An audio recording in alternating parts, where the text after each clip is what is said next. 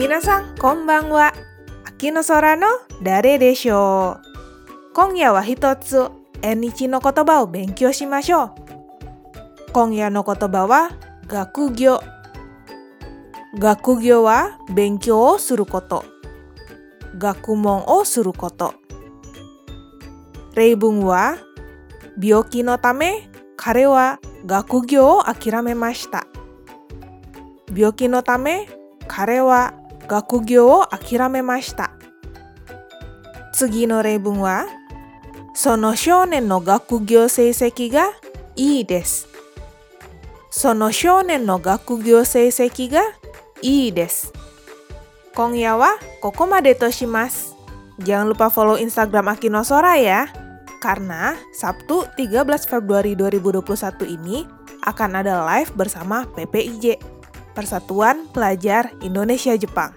Juga, minggu depan, Rabu 16 Februari 2021, akan ada live bersama dengan mata Matane!